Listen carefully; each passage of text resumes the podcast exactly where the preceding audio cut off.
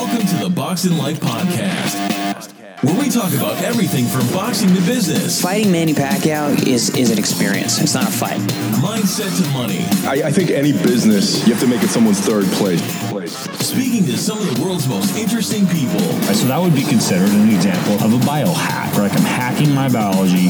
from Sunderland, England, now living in Los Angeles, California. You put him in the ring with me in his day, and I'm talking his best day, and I'm 50 right now. I will knock him out. Here's your host, 2008 Olympic medalist and former undefeated professional boxer, Tony Jeffries. Welcome to the 2017 Christmas special. This is a question and answer podcast.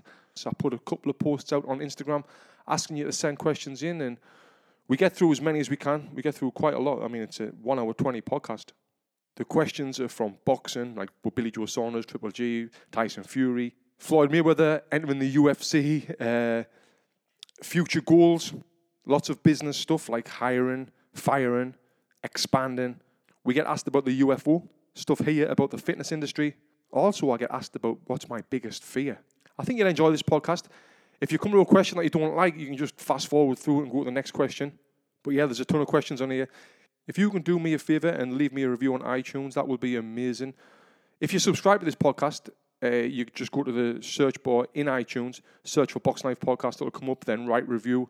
Uh, make sure you write the review and, not just press the five star thing. I'd love to know your thoughts, your feedback on the show, how I can improve the show. That would be good to know. Also, I've just opened up my uh, email list. So if you go to boxinglifepodcast.com, on the homepage, you can drop your email in there and you can subscribe to the email list. It'll send you an automatic email straight away uh, on networking. And, you know, I, I get told I'm a great networker and I explain about networking. So go to boxinglifepodcast.com and, yeah, drop your email in and you will be subscribed to the email list. I'm not going to bombard you with emails and trying to sell you shit like most people do. I'm just going to send emails probably once a month.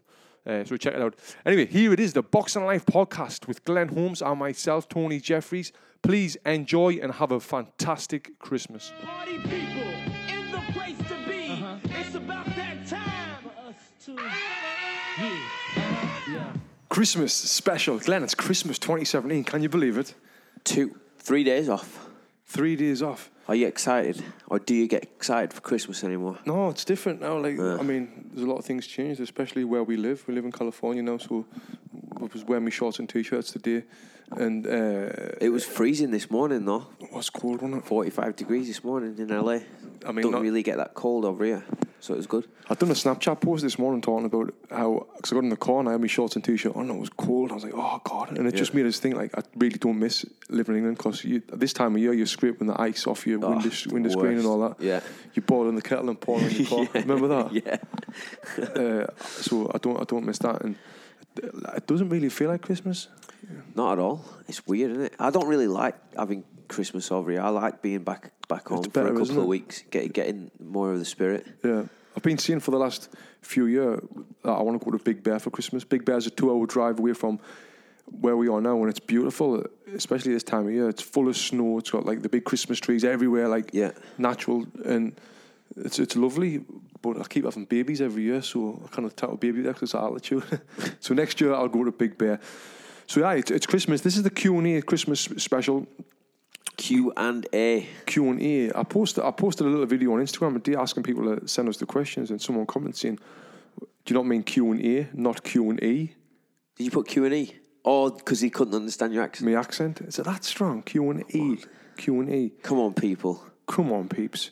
You should know by now. So yeah, thank you for all your questions. We've got quite a few questions, and uh, we're going to get through as many as we can. Got some, got some good ones.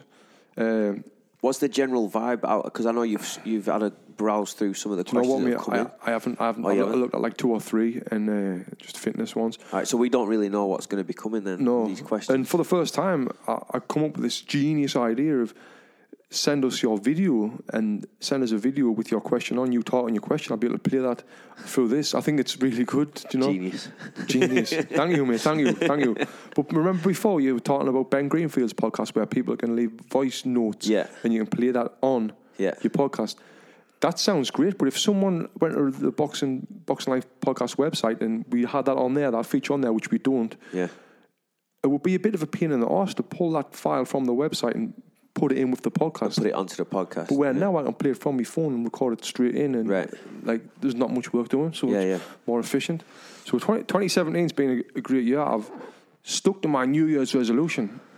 New Year's resolution in 2016, I drank so much. You know how much I drank. And I was drinking every night in the house. Yeah. Uh, gone out with you, drinking ridiculous amounts of alcohol.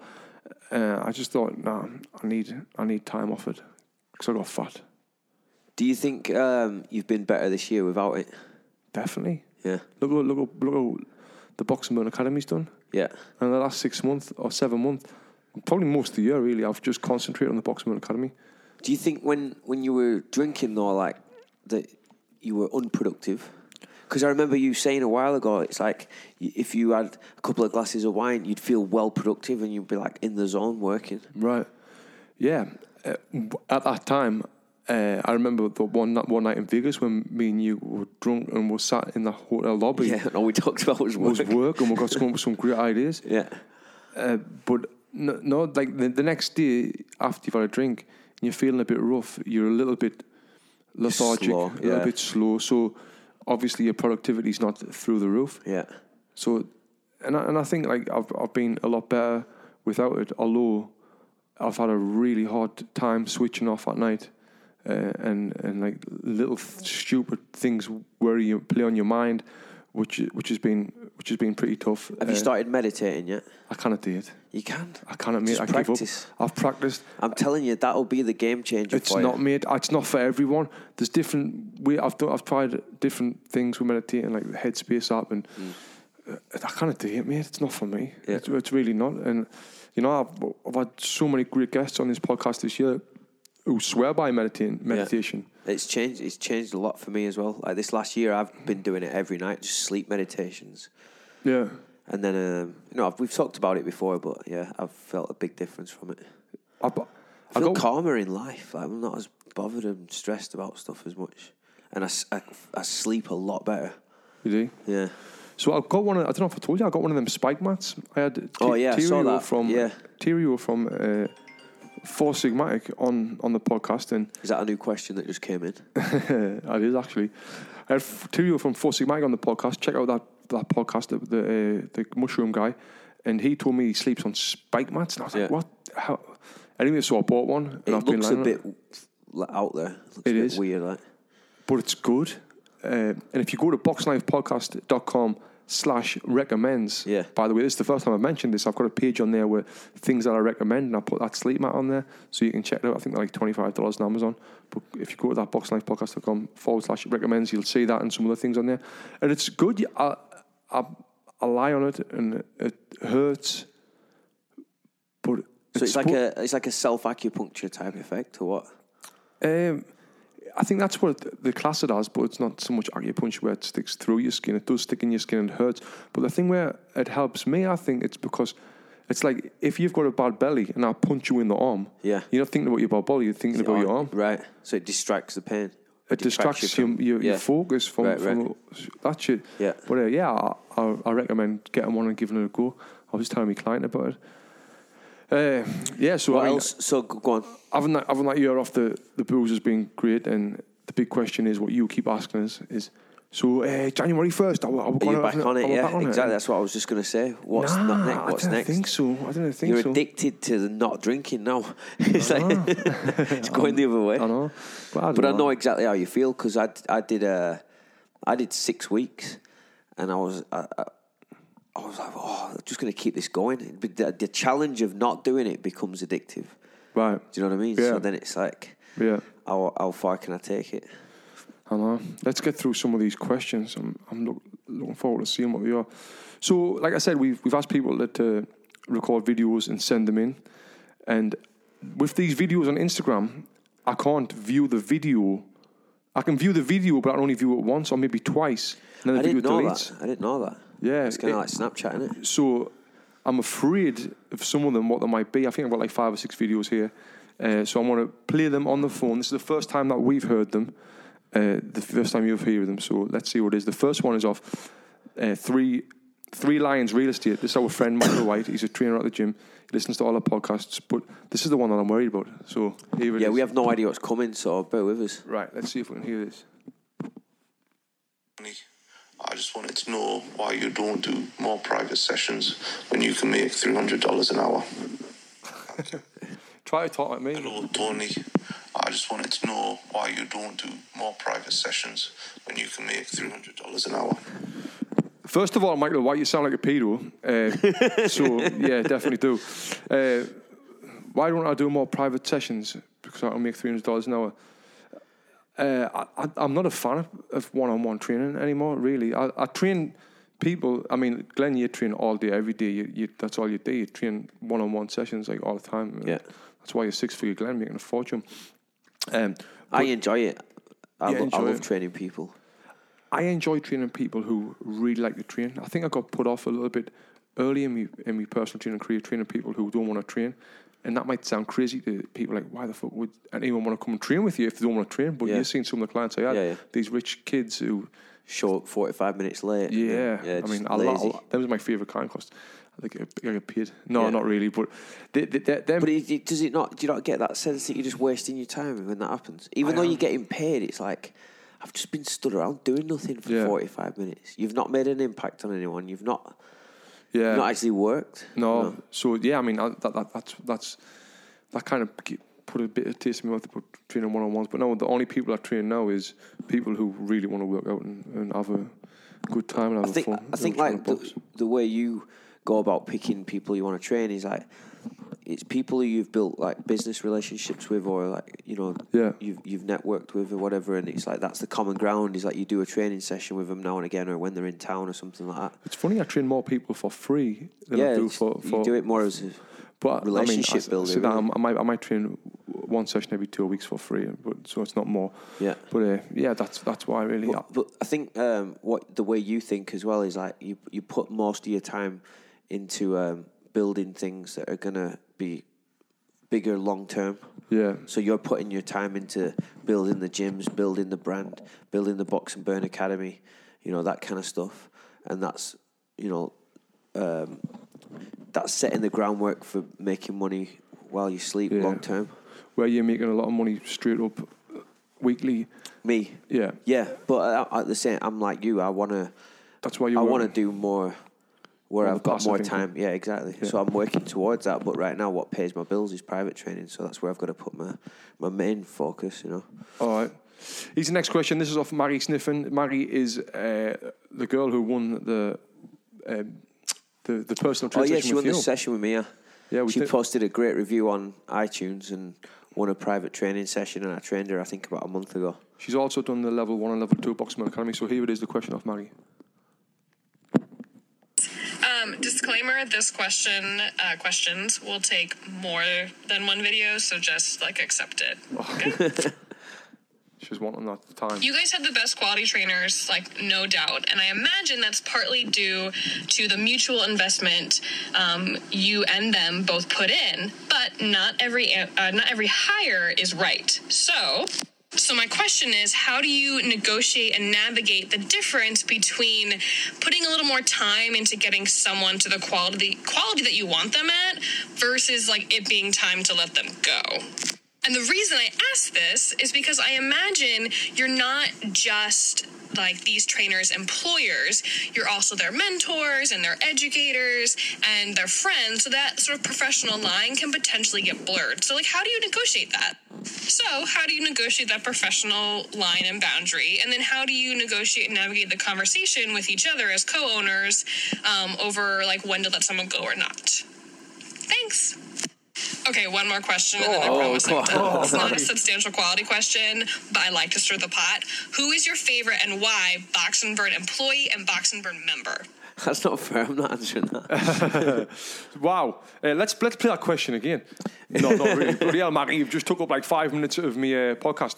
Anyway, uh, great question. Hiring. The hiring process is has been a, a long process, and we've learned a lot along the five five and a half years that we've been doing this.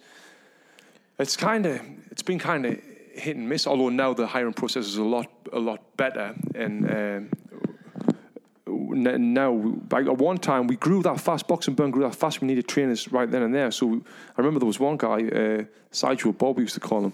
He came in and he was like, David Haye. that's what he looked like, didn't he?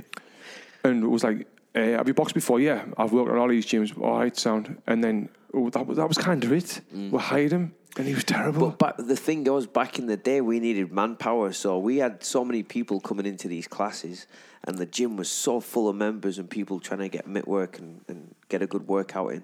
We just needed anyone we could get. Yeah. Just can you can you hold mitts and catch some punches? Yep, all right, done. You're in. Hire them and pay them per class. So that's what we needed at the beginning, and then as as we grew and got smarter and put systems in place, we realized like, oh, we can actually hire some talented trainers and hire people who actually want to do this for a career, which has always been the challenge hiring, uh, you know, career based um, trainers. So in the beginning it was more just get people in. And i think now the approach is more well this is i know this is your approach but hire passion first Yes. and then train the skill and develop the talent over the weeks and months. So i mean obviously there has to be some degree of skill and talent to start but it doesn't have to be the be all and end all. If someone's passionate as as they can be and they really want it and this is you know clearly what they care about is being in the fitness industry or working for your gym or they came as a uh, started as a member of the gym and just really want to work there that's a good starting ground higher personality and trained skill. That's what they say. Yeah. Uh, because you can you can get someone with a million certifications who really knows the body and and really knows fitness uh, or really knows the industry that you're in. It does, it's not just for fitness.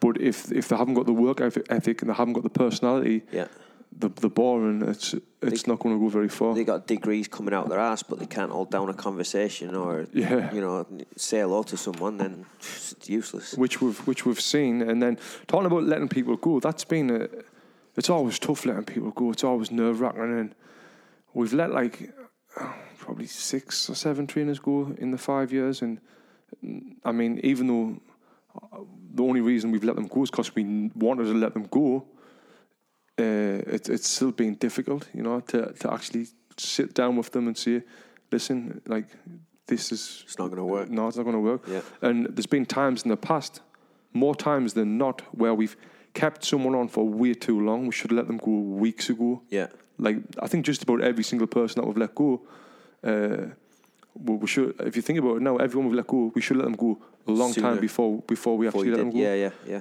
Uh, and I think that's that, that's the hardest thing is is letting someone go as soon as as soon as you realise they're not for they're not, not for us. Yeah, definitely. That's always the toughest part. Uh, the last part of Maggie's question: Who's your favourite member? Or member, she said. I thought you Or, said client. or uh, trainer? Sorry, yeah. Uh, my favourite trainer is probably Michael White, Well, he's not a trainer; he's a realist. the one who asked the first question. No, uh, obviously it's it's Glenn, Stephen, uh, that that them two boys who's been with us from the very from the very beginning. I mean, and look at them now, the the, the two best, highest earning trainers in the company. Uh, obviously, it's it's hard not to see them. But then you know we we've got we've got lots of other trainers now. I think the the team that we've got right now is the best team that we've ever had. Yeah. by far. Like we Every, have. every, the thing is, it's hard to pick a favorite because everyone has a different quality that they bring. You know, like some trainers are just like the life of the gym, and the members love them, and they're like full of personality. And then others are just kind of stay off to the side and just get their work done and don't cause any Yeah. issues. And others are like doing really well financially, and others are bringing knowledge. So everyone brings something different. Yeah, I hope that answered your very short question. I'm sitting on the fence. All right, give us give us the best trainer then.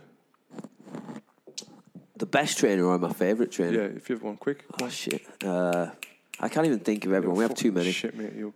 All right, next question is off our friend Kevin. So, Tony, we know you're now a proud American citizen, USA. but if there's one thing that you could bring from England over here to the US, what would it be? That's a great question. And my second part, small question, is we know you've gone the whole of 2017 without a drop of liquor or a single drink. Do you think that that's provided you a lot of health benefits, or was it just a matter? So, Tony, we know you're now. Right, yeah. So I'll start off. Uh, so, I mean, the second question got, uh, got already answered in the. Yeah, in we the already That's answered that. awesome. And Yeah. like I said, we've never listened to these back. This is the first time we're listening to these videos. Uh, but thanks for that, Kev. Um, it's, I'm glad that you're on this podcast with us, Glenn, because it's, it's like, what would I bring from England right now? Um, what would I bring from England? What's it? What's it? The crisps. The Uh, uh, Walker's crisps. I think that's a good question. That's I think tough to do you know what? I, I miss some of the food from England, but at the same time, when you really really think about it, now I'm pretty educated in food. I like to think it's all it's all shit. Yeah, right? yeah. It's all bad for England, you. England's really good at shit food. Yeah, Like stuff the that's best. terrible for you. We're really good at it. Yeah, in, Pies, curries. yeah. I think the thing would, would be would, be the food. Like the Indian food is is the best. You can't get a good Indian out here in America. You can get decent Indian out here, but it's not the same. Not- yeah, yeah. So I would if I pick one thing, So it would it's going to be food based, would isn't be it? food. Th- uh, Is there it. anything? Any? Yeah, it's tough. Is there anything that we do better that they, they're missing out of over here? Not really. I think everything's better over here. It is. It it really, it really is, and, I'm not just saying that. Well, That's why we live here. Innit? yeah. But uh, thanks for the question, Kev. I appreciate that. Uh, so next one we've got uh, over there. What's Kev's Instagram? Let me find that again. Just I like to, I like to give people a shout out. So if you listen to this and you want us to answer a question, uh, we will do that.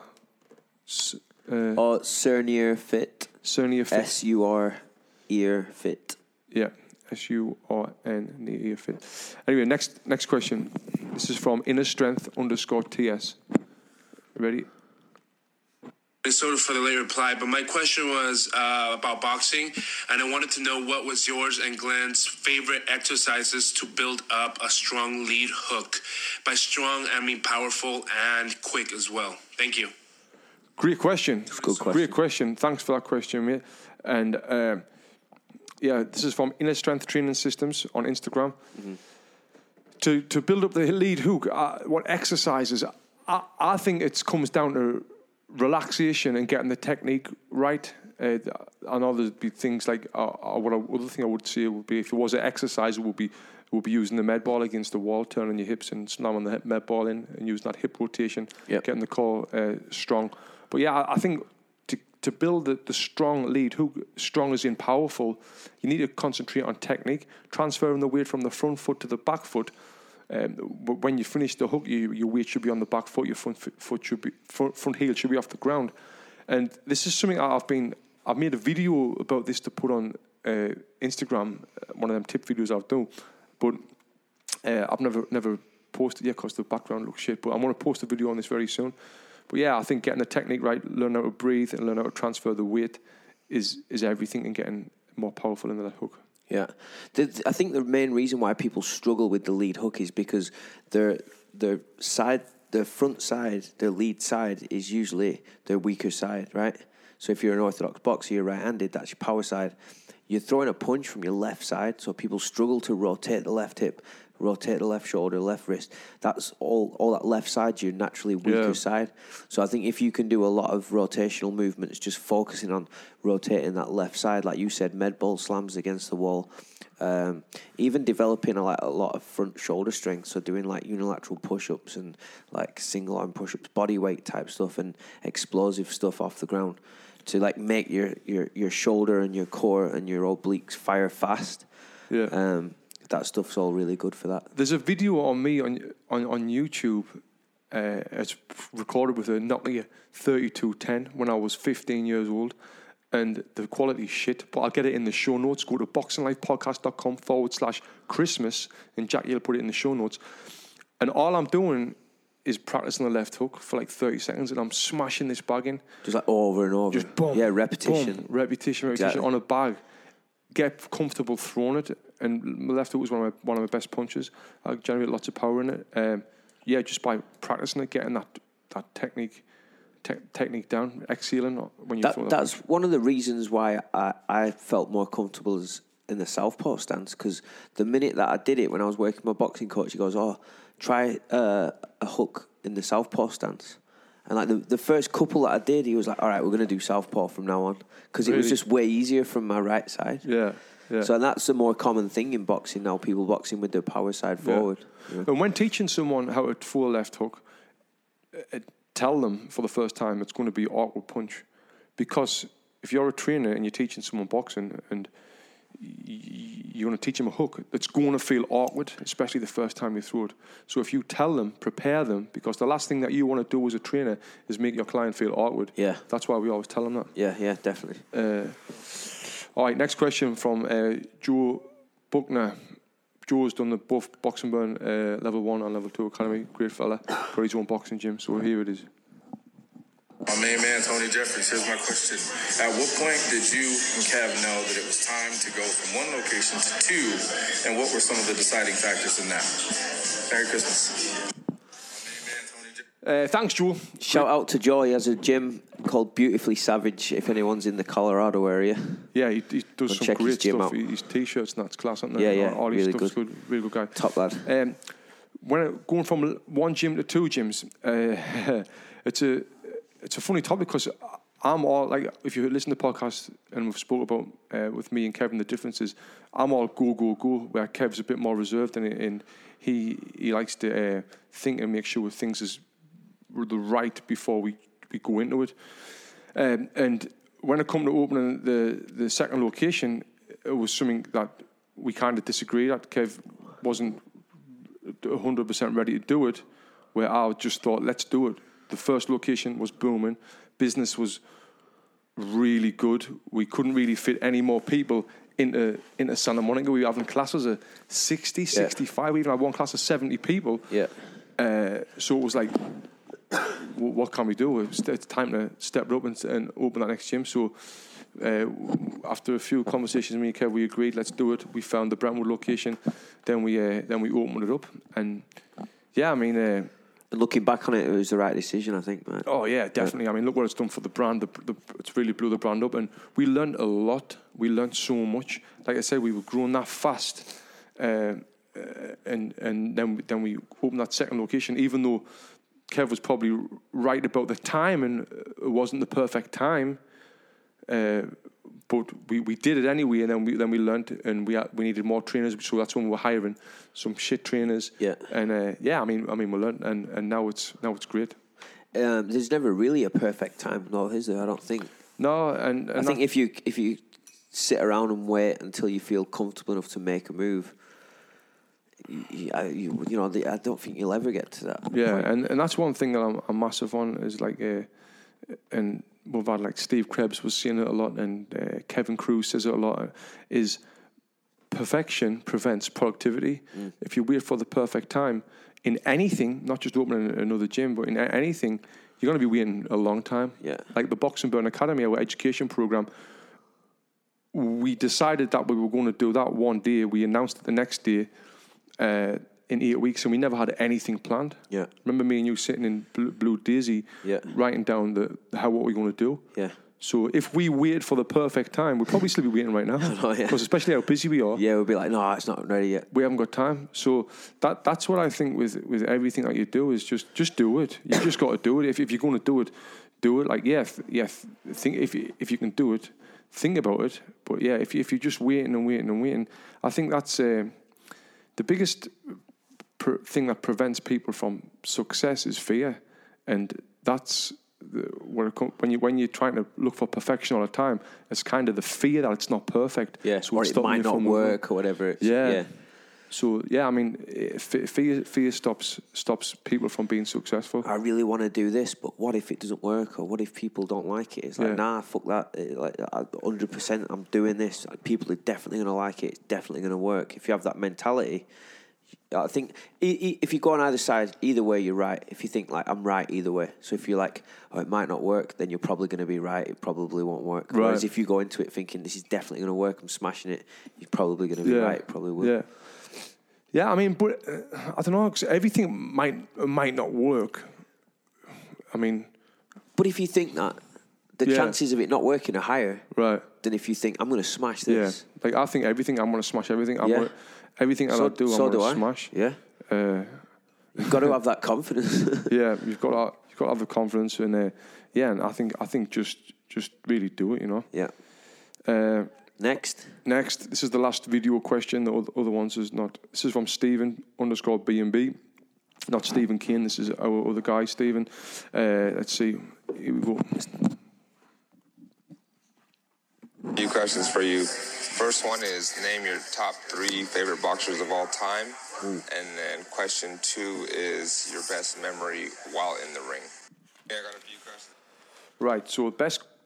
Uh, go on, Glenn. You asked. The, you answer your first. First three, uh, phew, it's tough. I'd say, I think Sergio Martinez would probably be number one. Oh yeah, you love that guy. Floyd Mayweather number two, and then I'd, I don't know. It's tough. I think when when he was actually fighting, I'd say maybe Froch number three. Yeah, Froch was great. I used to love watching him, especially when he was fighting over here a lot uh, on Showtime. Yeah. Uh, so yeah, maybe those three. Just because he was just so so odd and just he was a really unorthodox style too. I really like slick, skilled fighters, and he. I don't think he was like the, the most skilled, but he just Yeah. so hard and tough, just ridiculous. Uh, my, my favourite fighter is Roy Jones Jr. Yeah. Then Prince Naseem Hamed. Yeah. Or, or all the way around, them two were the, the Yeah, best. ridiculous. And then I'd, uh, then I'd probably see Lomachenko. Yeah. Was was uh, a good shout. Like the, them three You fighters. love your flashy fighters, don't love the flashy fighters. See, I'm bored of I'm bored of boxing now. I cannot watch boxing unless it's a huge fight or a friend, which I've still got lots of friends uh, who's doing really well in boxing. I'll not watch it. Yeah. I've, I've seen that many fights in my life. It's just boring to me. Uh, so yeah, I mean, if it's someone flashy like that, I'll, I love that shit. Yeah. And then the second question was, what was my favorite? What was it? My favorite experience in the ring? Oh yeah. it it was in the Olympic uh, in the Olympic quarterfinals when I knew that I was ten points up into the in the last round, and the crowd started chanting down 10, 9, The last ten seconds of the last round. of the last round, and I knew I was ten points up. So the only way I was going to not get an Olympic medal was if I was going to get knocked out, and I was running around that ring. Yeah. And then the then the bell rang, and I just jumped over. That was the single best moment, not just of me boxing career, of me life. It was Yeah. the fucking best feeling ever. Yeah. Ever can never beat that. Being on an eight-year training program to get to the Olympics and then to finally get that Olympic medal. I mean, that yeah, was the best that's moment. that's unbelievable. Yeah. And then someone we we talked about this on a previous podcast. I don't know if uh, you remember this, but someone said, "Was it?"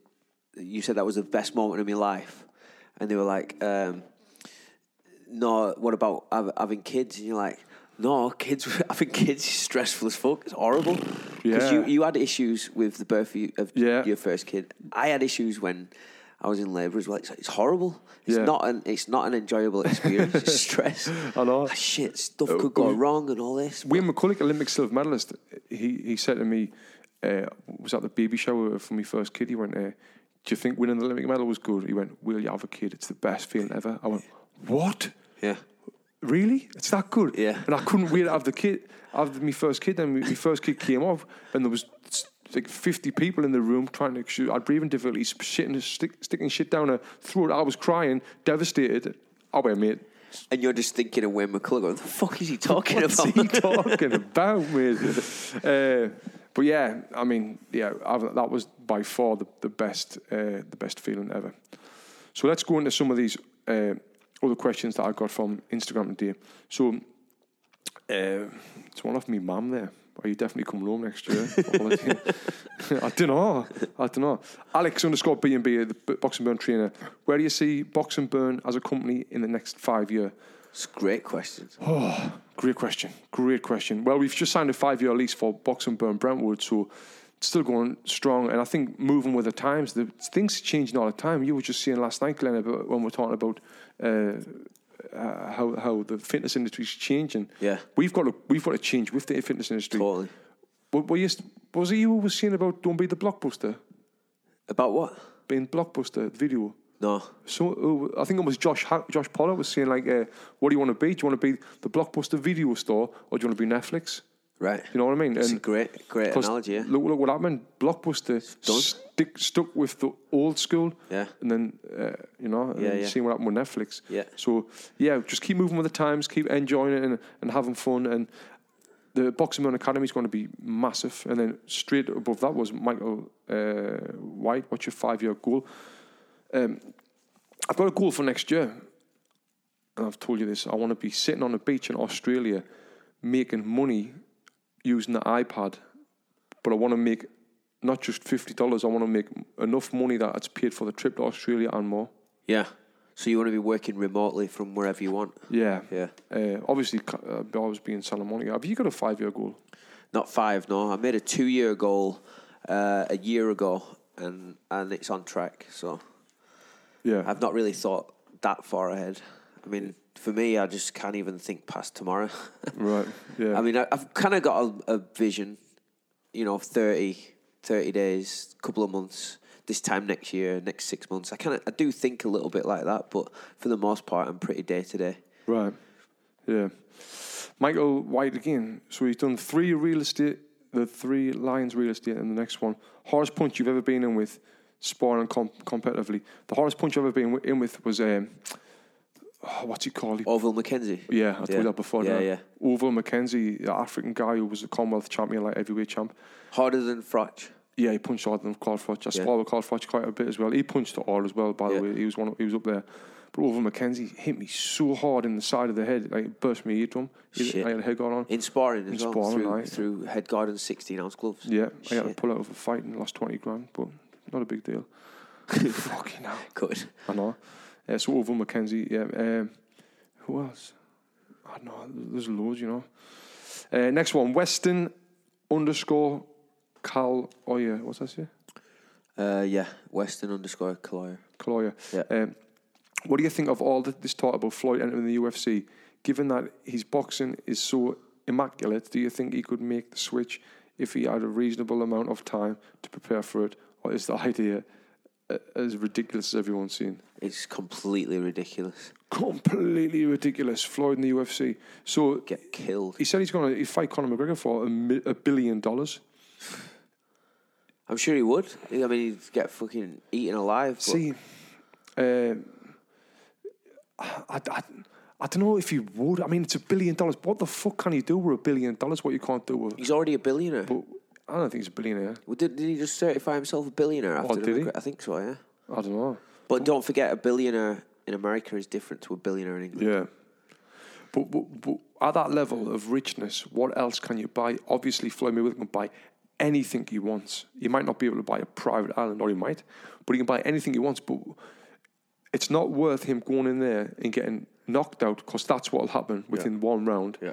With getting kicked in the head, or getting his leg broken, or getting cho- choked unconscious in front of millions of people. It's not worth a billion dollars to him for, for that. I don't even think it's worth talking about, to be honest. It's just so ludicrous. You think? Yeah. But uh, the season talks with Dana White, so anyway, uh, yeah, I, th- I think I think it's crazy, and I don't think he'd I don't think he'd last around if Nah. it, if it did do that. Uh, people forget it's two different sports.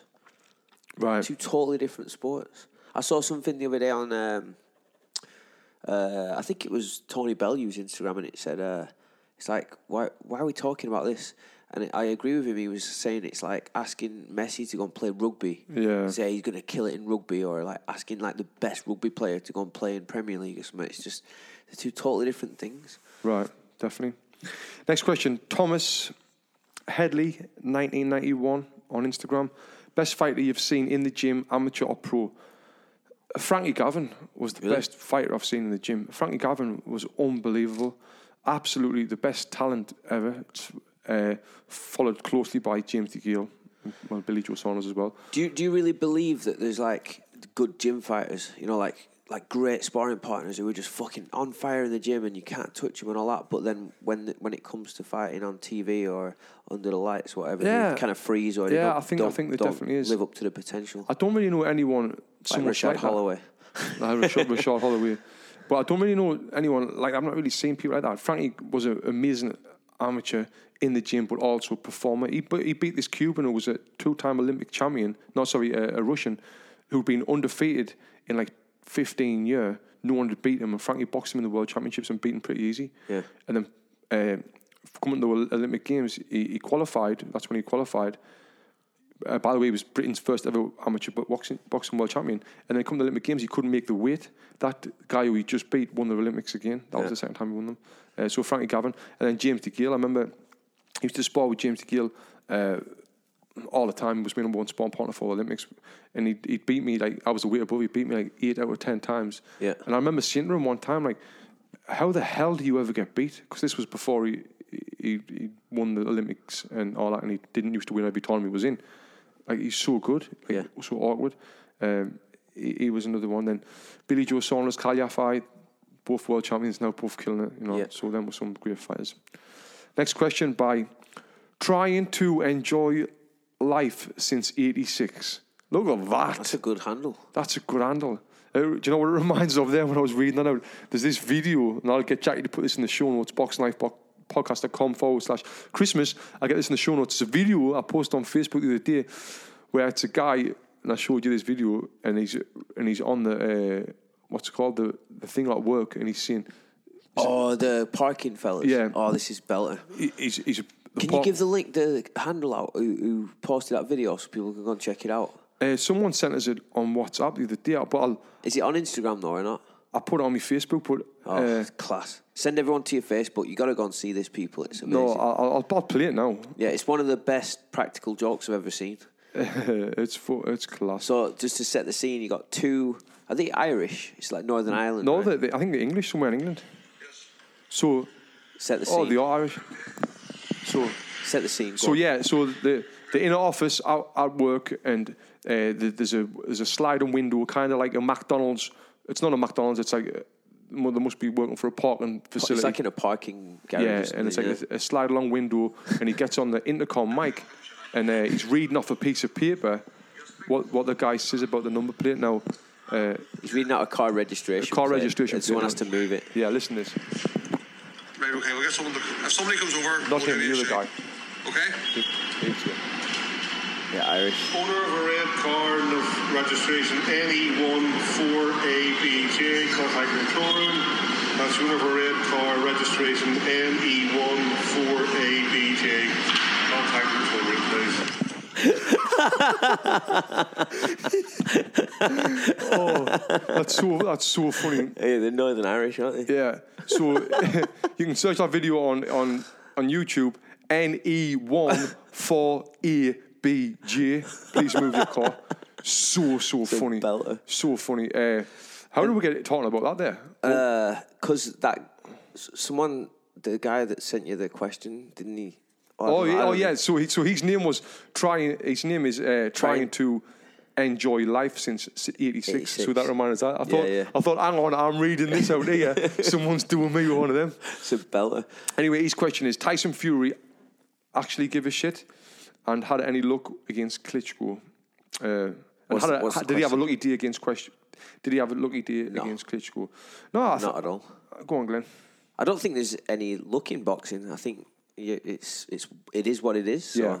you, there's no real luck involved in, in any of it. He just outboxed the shit out of him and showed his, his skills. Yeah, I um, I, I'm, I'm I'm a Tyson Fury fan, and yeah, he's very awkward, very unorthodox. Yeah. Uh, as for a comeback, I really, I really can't see him doing the comeback. He's talking about it and he's training, Yeah. and there's a hype around him. He's only 29 years old right now. Uh, but I just think he's got a long, long way to go, and he's had too much time off to get to back to anything where he was. Yeah.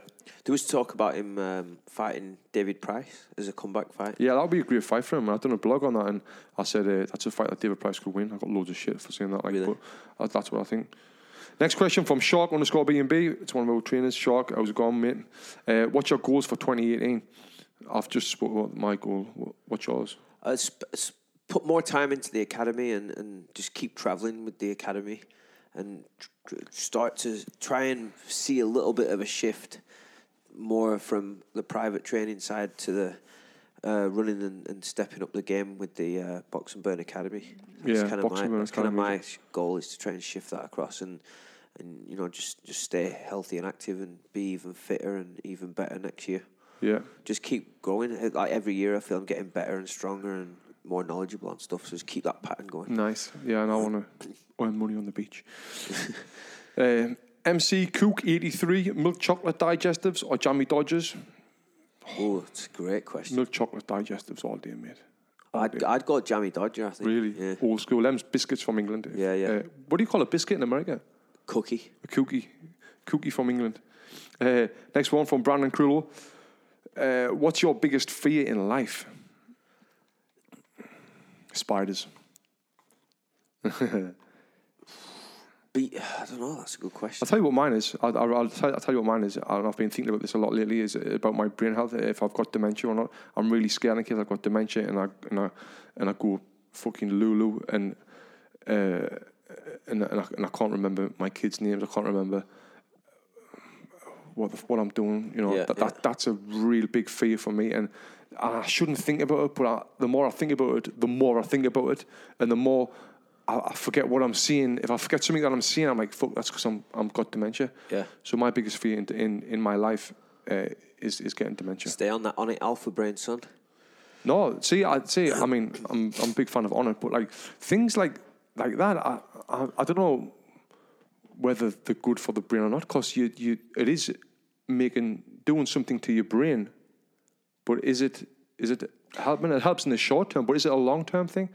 I want to talk to Aubrey about that because I know Aubrey's uh, smart as fuck, and I've spoken to Aubrey Aubrey Marcus, who's the owner Onnit, and uh, about brain health before, and. Uh, but yeah, maybe it is good, maybe it's not. I, I don't know. We'll have a it. chat to him when we get out there. Yeah. Um, what was the question again? What's, your the biggest fear in life? Uh, for me, not. I mean, it sounds kind of fucked, but not not having enough money for things, for like and being able to buy my son's like having not so much for myself, but for him, like not being able to like get him in good schools and shit like that, and having to like have a shit standard of living because I don't have enough money, Right. or just struggling. I, I never want to like have a life where I'm struggling to pay for shit. Yeah. That's what I'm fearful of. I always want to be comfortable. I don't give a fuck about having yachts or Bentleys or any of that shit. I just want to be comfortable all the time and not have to like think I can't afford this, can't afford that, and scrimping here and not paying bills and shit. That's a bit of a big. That's a bit of a Yeah. fear for me. Yeah, that's great. I think uh, I think that's something that we uh, as well. What where it's cost it's cost what what we've got now. We we haven't got like a we haven't got a normal job where you where you getting a salary, Salary, each, yeah. each week. That's probably where that comes from. It's Yeah. like you know, If you knew you were getting what you were getting each week, every single week, you, you'd be sound. But you, Yeah. you just know if you need to work this hour to get this money. Yeah. Thoughts on Danny Jacobs fighting Billy Joe Saunders, the winner fighting Canelo? I think that's the. I think Danny Jacobs is a harder fight for Billy Joe Saunders than Canelo or I agree. Triple G. I agree. because he's he's highly skilled. He's aggressive. It's uh, like styles wise, I think that's a harder fight for him. Yeah. By the way, that qu- that question's off um, Matt Bowers underscore. Um, yeah, mate. Great fight. Uh, it's a great fight, but I, I would I would I would agree with Glenn and say like I think Billy Joe Canelo is going to be a better fight for, for Billy Joe. I, I would love to see uh, Canelo fight Danny Jacobs as well. That would yeah. I think it'll be a great fight. But you know what? I kind of think Canelo would stop Danny Jacobs. Yeah, I think so too. Styles make fights. Yeah. Styles makes fights. Uh, Claire Goff, 86. What have you asked for the Christmas? For Christmas? Uh, nothing yet. Yeah. Oh shit! These questions, man, they're getting me. Bloody hell, it's not hard. What have you, what, I asked him. for I asked him for a Tesla, but he hasn't come yet. So hopefully on Christmas morning I'll have a brand new Tesla outside. That would be nice. Two minutes ago I just said I don't give a shit about cars or anything. no. I'm like I asked for a Tesla. See, I was on the fence. I still didn't know if, if Santa Claus was real or not, but she said he is, so maybe he is. I think he is. uh, I seen him the other day outside Bulletproof.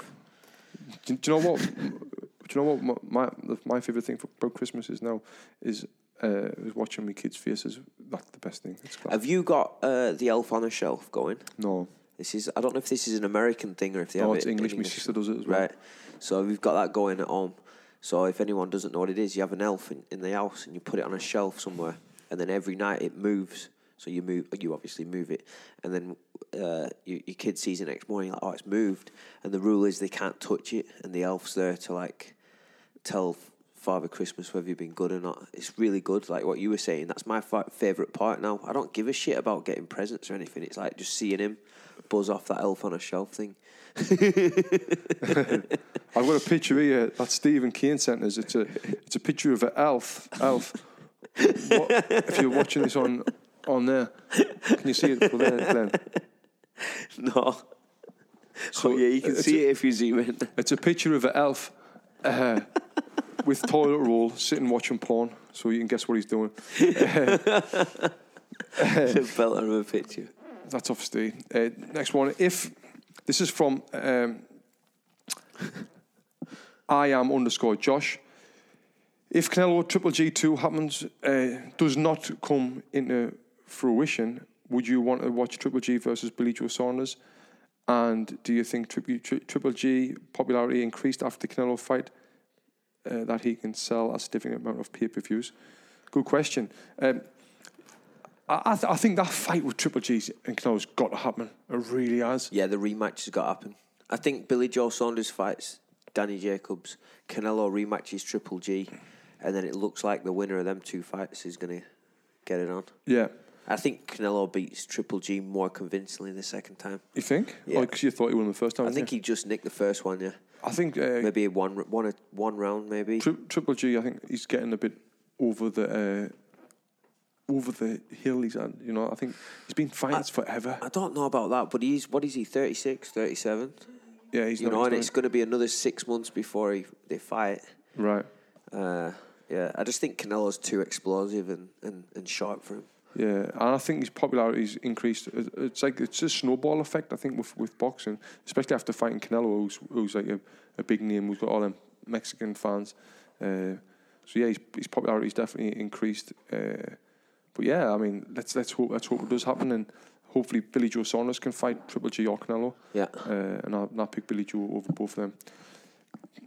Chris, Chris on Separa, Chris on Separa. Was that say? What? Is that how you spell it? Chris on uh, on Sapara, yeah. Yeah. Did you go to Derwent Hill or Grange with Farah Comp? I went to Derwent Hill. Did you go to Derwent Hill? What's that? It's like a place where you go when you're when you're at school to, uh, I don't know. You, you, you, what do you do? The activities like orienteering and all that. Yeah, I went to Derwent Hill. It was good. It was fun. Um, next one is. All right, moving on. All right, moving on. uh, off our friend Jackie Martinez, who does the show notes for the podcast. Do you create a saving, or Glenn, this is something you'll answer. Do you create a savings budget for yourself each month? What steps do you take? Trying myself to uh, trying myself to create a better spending habits with the amount of money I have coming in. Great question. Great question. I don't set a budget, but check out an app called Digit, D I G I T, and um, that's been amazing. It's like what what it does. It just it you set it up to your uh, bank account, and it'll just pull money out of your bank account at random. Um, based on how much you're spending. So if you spend a shitload in a week, it won't save that much. Whereas if you don't spend that much that week, it'll pull more. Right. And it'll just automatically save into a digital account for you. Yeah, really this- good. Check it out. This is something that I would love to get better at because right now, and I always think to myself, I really need to get into better spending habits because I spend money on stupid shit right now where I shouldn't be spending on. Uh, It's that addiction to them Amazon packages on your doorstep, isn't it? it is, it is. When you order from Amazon and then the package turns up, you get that little, that little, uh, what's it called? The adrenaline, the uh, Adrenaline rush. No, the like a buzz. Yeah, what's it called? The buzz, like the effect what you get when you see likes and all that on that. It's called uh, Yeah, it's like um, it's like a release of endorphins. Of, of, That's yeah, it. an endorphin. The release. endorphin buzz. Yeah. So yeah, so that's what I was doing. So anyway, I need to get better at that. Serotonin. I've uh, I've got an app called Acorns, which is an investment app where it's like a keep the change app. So you can put money in there Mm. and it invests it for you. Stash is good for that too. There's an app called Stash for investments. Do you use it? I've got it. I don't really use it that much. No, just Like- just because of time. I don't really I use time Acorns. I want to show you this now, Glenn. get them get into it. Uh, I'm not going to tell you how much money I've got in this app. I can see it. But I've been putting. Wow. I'll, I'll, show, I'll show you. So that's how much I've put in. But look at this. So with this Acorns app, I've gained over all time on my savings. Come on, I've gained 32%. That's so good. I've made that much profit Yeah. through Acorns. So it's keep the change app, and the change that it does, this app invests it into whatever for you. I don't really It know. does automatic investment. Yeah. Yeah. uh, and obviously you make more money. So this month, I've I've gained one point four five percent. The last six months, I've gained I've gained sixteen percent of the yeah of, of the money I've got saved in. So that's a lot. That's that's quite a bit of money. You're not going to get that in a bank. No. Uh, and and the thing is, don't be. I wouldn't be afraid to to use this because it's on it's in their best interest for you to make money because that's the only way they make money. Yeah. So if you're not making money, they're not making money, so they don't want you to lose it. And then you can pick how aggressive you want to go. I'm flat out. I go all, all in. Yeah. So yeah, I would I would check that out. Uh, watch someone. How do you spell that one? Acorns. It is Ace, just like the, the like the Acorns. A C O R N S. We'll get this on the show notes as well. Yeah. Uh, boxinglifepodcast.com forward slash Christmas. So yeah, I hope that helps you, Jackie. Uh, next question is from Peter Ordinary. Hey Tony, what do you think of all these released US, UFO sightings? Have you seen that? No. Have you know? It's it's come from the Pentagon that uh, they've they've there's, there's a, like a video of a UFO. Not like le- like legit, like no one knows what it is. Uh, but like, hasn't this happened since the beginning of pictures? It has, but it has, but it, no, it hasn't happened. When was the last time that happened? It hasn't happened forever, but no one can just think what it is. All right, so someone something's in the sky and no one knows what it is. Yeah, like even uh, Neil deGrasse Tyson doesn't know what it is, uh, and where was it pictured? in the sky. I don't know Whereabouts or in I'm not- America? I'm not, sure. I'm not sure. I'm, the, the Pentagon had it, and it got released. The Pentagon had twenty million dollars invested into this program, uh, as far as I know, and the, the guy left left the Pentagon, and he he released this footage, right, or some shit. So I don't know. Like I really believe that there is life out there. I really do think that there is. Uh, there's got to be, aren't there? It's that big. It's just ongoing. Sure there's po- high possibility, yeah, but I just think like you, you get yourself into a hole and you get people become obsessed with trying to find it or prove it, and it's like you're never going to be able to do either. Do you know what I, I seen? I was Same- watching an interview with Neil deGrasse Tyson, and he said, uh, "Yeah, it's a UFO. All right, yeah, we don't know what it is. Yeah. It's aliens coming. If it's aliens coming, it's aliens coming. But like, I don't know that. So until you find out that That's- that that- that's is, what it then is. come back to me and tell me. Exactly. I'm not going to spend my time now trying to dis- discover what it is. Yeah, because you don't know. second Guess. Yeah. Uh, but yeah, I mean.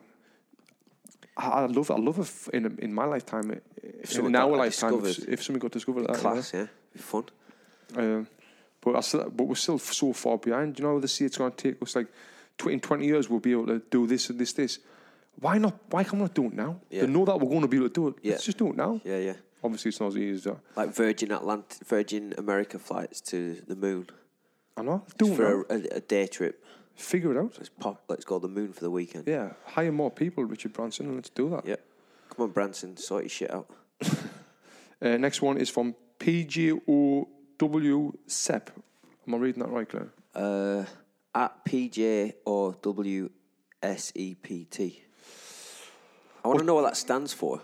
Oh, let's have a look. I'll click on his profile. Oh, it's Paul Jonesy, BSc, personal trainer. Nice. 30,000 He has a lot of followers, yeah. He's not verified though. Hasn't got that little blue tick. Has he, have you, mate? Nice to sort that out. Online trainer coach. Nice. This is a good question, I'm sure. Let's have a look. Uh, what's your thoughts on work, rest on pads and gloves? Uh, what's your thoughts on work, rest time on the pads and gloves or heavy bag for fat loss clients? Read that, Glenn. I'm, I'm fucking useless. What's your thoughts on work to rest time on the pads and gloves or a heavy bag for fat loss clients? It's exactly what you just said. So I'd say work to rest time. It depends on it, all the, that depends on the fitness level of who you're training. So uh, some people I train, I'll do ten minute round like back to back because they're more concerned about endurance, and then just pace them through that round and pick it up halfway through or towards the end. Other people, I'll just do two minute rounds with a minute rest because their fitness level isn't as good. Or you could still do two minute rest and one minute, or two minute rounds and one minute rest with someone who's really fit and just blast them the whole two minutes and move them around a lot. So um, it all depends on what you're trying to work on. If you're trying to work on, uh, you know, endurance and stamina over a long period of time, do longer rounds and, and less rest Yeah. and lower the intensity, or you can shorten up the, the work period and, and up the intensity. Yeah, it all, all depends on the client. But what, what I what I always do, I always do either two minute rounds or three minute rounds. Sometimes I'll do ninety second rounds if they're really unfit, and it's it's always better to do. Let's say all my sessions is just purely boxing. It's better to do uh, 10 two minute rounds with someone than do three three minute rounds with someone. the the reason being, say say that again. 10 two minute rounds. yeah, I'd rather do That's- 10 two minute rounds. That's uh, twenty minutes. Yeah. Than three three minute rounds. The reason why I'm saying three three minute rounds because you're going to be exhausted after three three minute rounds. Yeah. Right. Because because. Um, That's only nine minutes. I know, but I'm, I'm, but basically what I'm saying is I would rather do more two minute rounds than less three minute rounds, even if the time was the same, because they're gonna after uh, if they're, if they're not fit, they're gonna get real tired after going into that third minute. Yeah. Right. And when they get tired, what happens? They don't feel good, and they don't feel good. Uh, you you need always want your clients to feel good, feel Right. sharp. Obviously, Yeah. they're gonna get tired after 10 two minute rounds. Yeah, yeah. Um, But it depends what you're working on as well. Like you know, if you're doing a three minute round, you you could be spending like one minute just on trying to perfect a punch. Yeah, that's true. You know, and you could be working on some technique or whatever. yeah. Yeah. But uh, what I do with Travis Barker, the, the ten minute rounds back to back, one minute rest. oh, mate, to do that? That was that name that you just dropped. But we just, I was talking No, about on. this to someone the other day. It was like, uh, does he do? Does he really do two ten, ten? Does he do like two, three, ten minute rounds back to back? I'm like, yeah. Travis Barker is the Only fittest one one minute in between. that I've ever met. Yeah. You Just posted a video actually on his Instagram last last week of me doing. It's like a time lapse, but it's two 10 minute rounds back to back, speed it up. Yeah, yeah, I saw seeing that. It was quality. Uh, yeah, Tra- Travis is unbelievable. He he was telling telling me before that in his back garden he does battle ropes for like 10, 15 minutes non-stop Yeah, on his knees. non-stop, yeah. on his knees, just for fun. Uh, what, a- what a great fella he is. But yeah, I mean, it depends on the client, depends on the goals. But I would, I, I like to keep them shorter to keep the punches sharper and keep, keep them feeling better Mm. rather than getting drag, dragging them into the into the later rounds and getting Do you know what's weird? It's like sometimes a two minute round can be harder than a three minute round. Yeah. Because if you're training them through a three minute round, you you pace it more. Right. You know it's longer. Whereas you've got two minutes. All right, I'm going to get stuck in. Yeah, I've got a I've got a, uh, another video here uh, for seeing primate. Our our our friend Ricky, another guy who's done the Box and Burn Academy, he owns his own little fitness facility. So It's a for- video one. Yeah, for seeing uh, for seeing underscore primate. Here it is, a little video. Loading, come on. Is that your fault or his fault? I'm blaming him. It's saying it's loading up now. What's up, Tony, Glenn, Kevin, if you're there? What's up, Kevin? This is Ricky, Porcine Primate. I want to know when did you guys make that decision to jump from the bluffs over to the gym, and what helped you guys make that decision? Hey, what's up? Thanks, mate. Thanks for the question. Uh, how, how did we go from the bluff? So, if you don't know, we started doing a boot camp on the beach uh, in Santa Monica on the bluffs, and then we opened our first location. And the, again, the, the boot camp got busy. It was more out of necessity, wasn't it? Or I mean, well, it was, but I think you always obviously wanted to have a gym. Yeah, the, the goal was to the goal was to look for a facility. Me and Kev spent hours and days and, and weeks driving around the streets of Los Angeles looking for facilities with signs on that says for lease. Uh, but it was like we, we had Mickey Rourke was going to be the investor in the box and burn. We were going to get a hundred grand off him, and when it was time for and so so we had a bit more confidence, right? And we were looking, driving around, looking for buildings, and then we found one.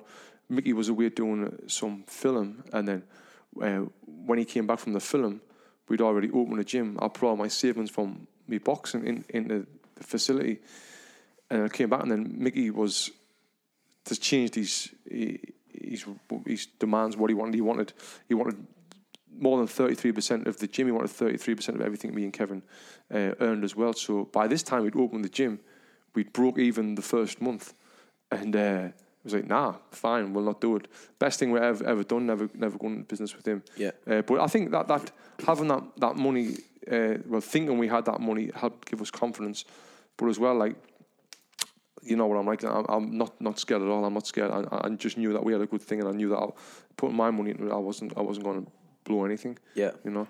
It just got to a point with the classes at the beach where it was just packed every week, Yeah. and then it was getting towards I think end of uh, October, I think, right? And with the times we were doing it, it was starting to get dark, so it was getting harder to put these classes on because we've been doing them throughout, throughout the summer months Yeah. where it was light, and then we get more and more people, and it started getting dark, and we were like, and then that's when you signed the the lease for the the gym lease. and got the got the spot, so it was like perfect timing, really. Yeah. It just made sense to all right. Let's move it to a gym. Yep. Um, all right. Next question from Rob Irvine. Three things that you miss from Sunderland back home. I think we answered that question. Uh, Before, chocolate digestives, curries. Yeah, curries, and definitely. Rain. And Greggs pasties. Not Oh, Greg. yeah. I've done a podcast. Rob, listen to this one. What's your Uh, favourite pasty though? What flavour of pasty? Uh, have you had the bean one? Sausage and No. bean? Unbelievable, mate. Unbelievable. uh, the- I've done a podcast. My very first show, I've done Sunderland versus LA. The, the, go back and listen to that. The very first podcast I've done, I talked about my life and how I end up getting here. But I, I compare the things I like better in Sunderland and England compared to the things I like in uh, in LA as well. That's So- probably changed now because that was a couple of years ago as well. I know. I should li- should listen to that. Uh, next one from we're nearly all these. Sugar Stew Wilson at Sugar Stew Wilson. I'm Sugar Stew from Stalybridge. Hey, Sugar Stew. Uh, Stalybridge Celtic. Steely. Do you know where Stalybridge is? No. It's in Manchester. I used to live there. It's where Oh Bob, yeah, it's, out, Bobby out- Rimmer it's. Greater Manchester. Is Yeah. it South South Manchester? I'm not sure. They call it Steely Vegas. It's fucking mad. Right. Uh, do you reckon there's a place at your gym for me? Who's who's in your opinion would have won Muhammad Ali, Mike Tyson? Who would have won Ty- I- Ali or Tyson? I would have said Tyson in the in the prime. Tyson, yeah. Yeah, Mayweather or Sugar Ray Leonard? Mayweather. Mayweather. I would have said Fury or Anthony Joshua. Fury. Tough one. Tough one. Uh, I'd say Joshua. I'd say Joshua just to disagree with you. uh, Heathen Boxing Academy. These are the boys who come, the twins. Oh, the Irish lads, yeah. Yeah. How, how are you boys? Hope you're both doing well. Uh, Heathen Boxing Academy. Go and follow them on Instagram. Uh, good little page there for you, but into boxing. Do you think having so many coaches in each class could prevent the speed that you scale of the business? One hundred percent. So if you don't know Box and Burn, our our format is we have between four and six trainers teaching one class, and uh, the, the, you're not going to better boxing fitness class anywhere in the world than Box and Burn. I guarantee you that because it costs us that much money to put them on having these that's this many trainers.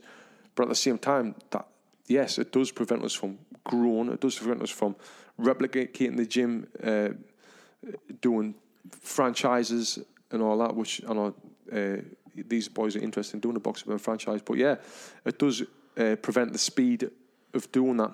Yeah. So right now we're coming up with different formats to try to to to to, uh, have less need less trainers, but still keep, keep that same quality. Yeah. Right, Glenn? Big time. It's like you've seen um, the fashion boxing gyms that are popping up, and they've got one trainer, but the the, the sessions are nowhere near as good. They're nowhere near as as intense and and anywhere near a real boxing experience. Yeah, but they're successful. Like w- uh, me and Kev went a to New, business standpoint. Me and Kev went to New York last last year and uh, sorry, uh, last month to have a look at the boxing gyms out there, and there's like a boxing gym called Rumble Boxing. They've got one trainer, and they had sixty people in the class, and they had a six a.m., seven a.m., eight a.m., nine a.m., and all these people. These classes are packed with sixty people. Yeah. Um, in in each one with one trainer, so it can be done. Profit through the roof. Ridiculous money, but they've got, they've got in- ridiculous investors. A great bit, they've got a great business model. Uh, but I, uh, so it can be it can be done, but I, but I guarantee our classes is a better workout than that. But they're doing something way better than we're doing because their business is better. Yeah. you know, they really are. I think uh, that's all the questions I had from from there. Let me see if I've got any more. Oh, I've got a question here from um, Stefan. What's it say? Uh, Stephen Kane. St- Stefan. Stefan. Oh, Stephanie Matos. Matos one one one one one. This is uh, this is Andy Murphy's girlfriend. You know, Andy Murphy was on the podcast, the, the mind coach. Oh, yeah, yeah. The one with me and Kev. just give us four questions here. Let's try and speed through these. Uh, do you go to bed and wake up the same time every day? Not the same time. I I pretty much wake up at the same time every day, but I would I don't go to bed at the same time every day. No, I don't either. I would love to. Uh, It's close, but not. It comes down to discipline. I haven't got the discipline to do that. I, Yeah. I, I fall asleep when I'm tired. You know what? Like now, I, we've spoke about earlier on where I've not been drinking. I fall asleep now watching the telly, which is bad for you. Yeah. But I like it it takes That's my mind off it. bad. That's just as bad as drinking. It's not that bad. It is because all that all that light, all that LED light that's going into you. I need something to it's switch my mind telling your brain to wake up. It's telling your body to wake up. if if I- if I don't if I don't do that, I'm, I'm lying in bed thinking about work and shit all night. So, Mm. uh, next one. Do you have a morning and night routine? Again, no. I should, and I had Andy on the podcast. Listen to that podcast with uh, Stephanie's boyfriend, Andy Murphy. Great, and that's something I shouldn't have. But the the best podcast to listen to for that was the one I did with uh, uh, Craig Ballantyne. Yeah. Uh, he sp- speaks all about it, the perfect day formula. Uh, Yeah. That's a great morning routine. Yeah. Uh, do you have one, Glenn? Yep. What is it? You want to go into detail? No, not detail. I just want to be, be Yeah, I have, a, I have a pretty set stuff that I do every night, and then it's morning routine, ev same every day. Cold shower. Right. Same drink, same timing. Get everything set. Boom, out the door. Do the same thing every morning. Yeah, that's the way it should be done. That's the way you should do it. Again, I've got the discipline, and um, every every day is different for me. Especially when I've got kids now. I've got got three kids: one three, one one, and one three weeks old. So here's It's- my it's question different. for you then, because it's different. It's not. You don't have a set routine. Yeah. Do you find your energy levels are inconsistent from day to day, or are Um, they pretty much the same each day? No, the the the, the inconsistent. Yeah. The inconsistent. I've mainly always got lots of energy, but like you can see sometimes they're they're, they're, they're not. Was inconsistent. And she says, "Do you believe that this helps with your mindset, being a successful business person?" Yeah, definitely. Yeah, I think I think it, I think it definitely. It definitely would if I did it, but I, I don't really do it, and I'm still a pretty successful Yeah, business. For, me, it keeps me prepared. It keeps me organized. It keeps me like feeling relaxed and, and on top of shit, so I can focus on being good whenever Yeah. uh, I get to work or that whatever come, I'm doing. What it I'm just doing. comes down to preparation. Yeah, you exactly. We got to prepare it, uh, and I'm all CD with that shit. Like really. I wish I was. Yeah. And the thing that that Craig Ballantyne says is like you you, you really uh, you should plan your your next day the day before. That's what I do. You know, before you go to bed. That's exactly what I that do. done. Yep. Takes away from it. So at night, as soon as uh, my boy's asleep, program every, every session I've got the next day. Right. Like think about what the meetings I have are going to be about. You know, make notes on that if I need to. Uh, Yeah. Prep everything for the next morning. like, Great. Right on it. Next question from Drod underscore Orlando. This is David, the guy, the title boxing club manager. We were at, Oh, the, at the title boxing uh, there. We've done a certification course Yeah, this great year gym. Uh, from Orlando. Plenty of fighters and well-known athletes from other sports have their specific move, whether they were gifted or just develop their craft from training. Would you want to be known for one specific move or be all-around f- fighter? Uh, I'd say that it better be the all, the all, all around fighter. All It's round. good, but uh, I think there's a, there's a lot of people who who are good fighters and they've got that specific move. Like where Yeah, yeah. I had a left hook to the body, what I was kind of known for. Uh, but as well, I would say like I, I was a decent all round fighter as well. Yeah. trying to stay humble there. But yeah, I mean, I I think it's good to have a specific move, but it's kind of like putting all your eggs in one basket. Yeah. Uh, I remember So you I, have to be good at everything. When I, when I fought that when I fought the Irish lad in the Olympics, Kenny Egan, he used to stop people with like a ball or left hand to the body, Mm-hmm. and I was so scared of getting hit with that shot 'cause he was known for it, and it kind of put us off thinking about the rest of the shit that he was doing. He was a good all round fighter, but I was worried about that one specific one move. shot, yeah. Aye. Uh, I hope that answers your question, mate. Next one is from We got a good amount of feedback on this. Yeah. A lot of questions. Reese. Can you read that question? Reese uh, Journal. Journal. Reese Journal. Um, what what should I be looking for when I'm looking for a new boxing coach? I live in Australia, so obviously can't come to Box and Burn.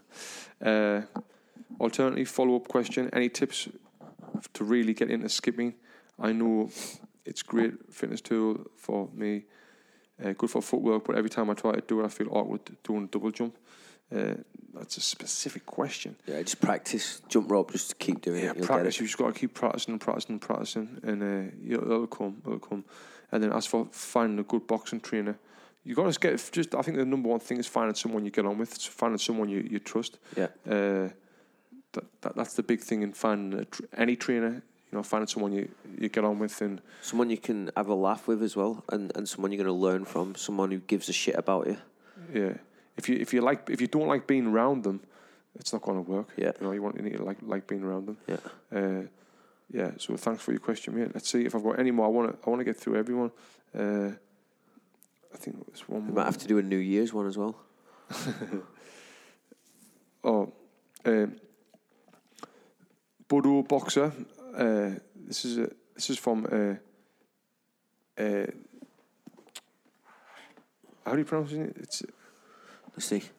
Uh, Bu- Budo boxer. B U D O boxer. yeah. Tigran. Oh yeah, this is, this is my boy from uh, this is my boy from uh, up Seattle. How's it going, mate? Uh, long time no chat. Congratulations on the new kid. Here's a question for your upcoming podcast. Why do you think? Why did you start boxing? I know you started young, uh, but was there an internal reason that you choose to fight compared to other things?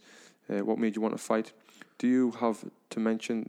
You don't have to mention this part, but I'm well, I don't want to mention it now. but boxing is a hard sport, and lots of people quit. i- Uh, as you probably know. So, what was your why reason growing up? Uh, deep question. I, I started boxing ever since I was little. Me, I learned to walk. My grandma used to show us how to, how to box. My uncle was a professional fighter. He wasn't great, but he was a professional fighter. Um, called Billy Bryce. He um, and then when I was ten, my granddad took me to the boxing gym. My dad kept putting me back into it and taking me there. I didn't really like boxing growing up. Me, my dad dragged us into it, and I got forced to box. I, I wouldn't, I wouldn't have boxed. I wouldn't be here right now if it wasn't for the me dad forced us to do it. I would rather play outside and get up no good with all my other friends. Um, but yeah, I got dragged to the gym, and he used to always say like, "You're thankless when you get older." And obviously now, yeah, I, I, I thank him for it. Uh, but yeah, he, I was like, if you don't go to gym, you, you're getting grounded. You're not playing outside.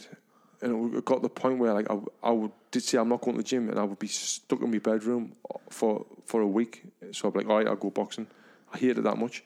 Then I didn't like going. I didn't like getting punched in the face. I used to, my nose used to bleed, and I used to get blood all over my t-shirt. This is like 12 years old, 13 years old. Uh, Did you get nervous every time you went down the boxing gym? Not the You're like- boxing gym. I would, when sometimes when you spar with some of the bigger lads, Yeah. you get a little bit nervous because there was no pad in the gloves. But when you spar with the other some other lads who you could beat up, that, that was that was always fun.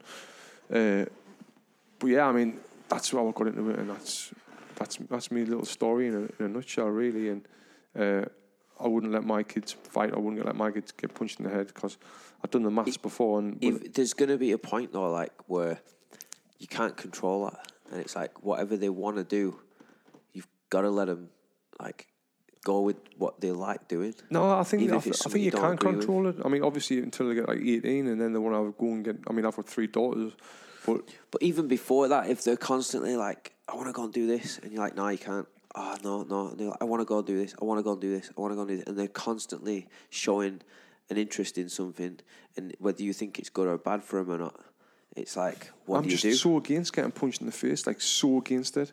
I think even even if it's not hard, I hate I hate the the fact of getting punched in the head. It does so much damage. here. I like I went I went really off the fence, and me and you were in a text with Brendan Chabb the other day, and we had uh, Stevie Miyochi was in the gym. Such a nice fella, and I, and I text Brendan and, and Glenn. I went, I sent him the picture, and I went, you know what? I, I even though he's the a world champion, I feel sorry for him. Yeah. because he's, he's making a living fighting. Aye. Yeah.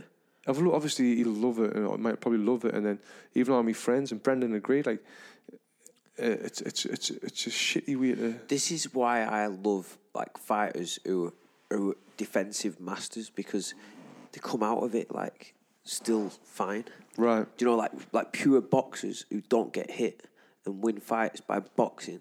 Yeah. Like that's why I like that style compared to someone who's just come forward and take punishment and try and knock someone out. Yeah. It's just I'm like, all right, it's good and it's entertaining and casual fans are like, oh, he comes forward or whatever. But I I have way more respect and, and prefer the style of someone who can box because they're likely to retire like still Yeah. with you know everything intact. You Yeah, yeah, look at. Mayweather. Definitely. I think this is the longest podcast we've done. I think I've got through all the questions, and I've never looked on Facebook yet. Uh, but the the reason why the the main reason why I wanted to do this boxing life podcast was uh, the, the question and answer was because I looked on the stats and from 2017 the most the most listened to podcast was the other one that we uh, where we talked for about five days. yeah I'm surprised people stay switched on this time. I think like for this long listening to us talk. yeah It's Uh, good though. Thanks to everyone for yeah checking thanks these I out mean and it's for great all your questions. oh by the way if you Love it. if you if you follow Glenn Holmes on uh, on Instagram did you see his video what was all that about mate why you think you're a rock star now so do we the battery ran out on my recording device, so that's why the podcast got cut short. We were just talking about Glenn's uh, rock star thing that he did when he was on, went on stage and he sang with John Feldman and he jumped off in the crowd. It's on his Instagram. You can go and check it out. Anyway, I hope you enjoyed the podcast. Uh, we love doing the Q and A's. We can do more in the future. Until next, if you if you're still listening to this right now, if you're still listening to this right now, send me a message on Instagram telling me you're listening to the end of this episode and I'll send you a free T-shirt. Uh, well, I'll send the first twenty people a free T-shirt. All right, see you there.